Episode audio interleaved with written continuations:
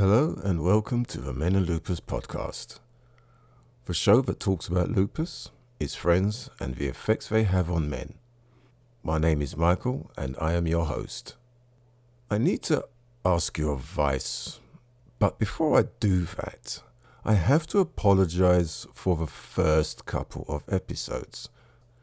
The thing is, I have never done a podcast, and before I started this one, did a lot of research and found that many podcasters were saying that you should edit the content before posting it up. I then had to teach myself how to edit and am still learning, so I can get better at it. I feel the content is okay, but there's something I'm not sure about, and it's the way the content is delivered. This is where I need some advice from the most important people to do with podcasts and that's you. I think there's three ways I can do this podcast. One is to continue editing everything out, including the slightly longer pauses where I'm thinking of the next thing to say, and continue editing out the mistakes, such as when I get a medical word wrong.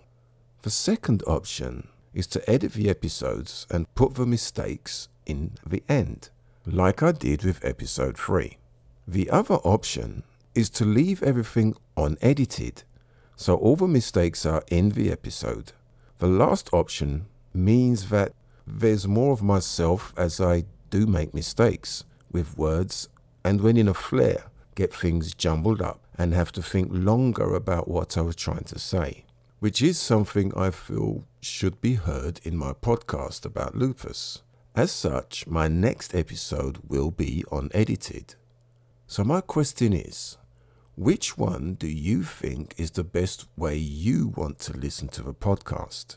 Do I go edited, edited with mistakes put in at the end, or unedited with everything left as is? Let me know which you think is the best one and why, because it will be a great help and will be the way I proceed with my future episodes. Thank you for listening to the Men and Lupus podcast. Please subscribe so you do not miss any episodes. Also, please leave a rating and review because that will be really helpful.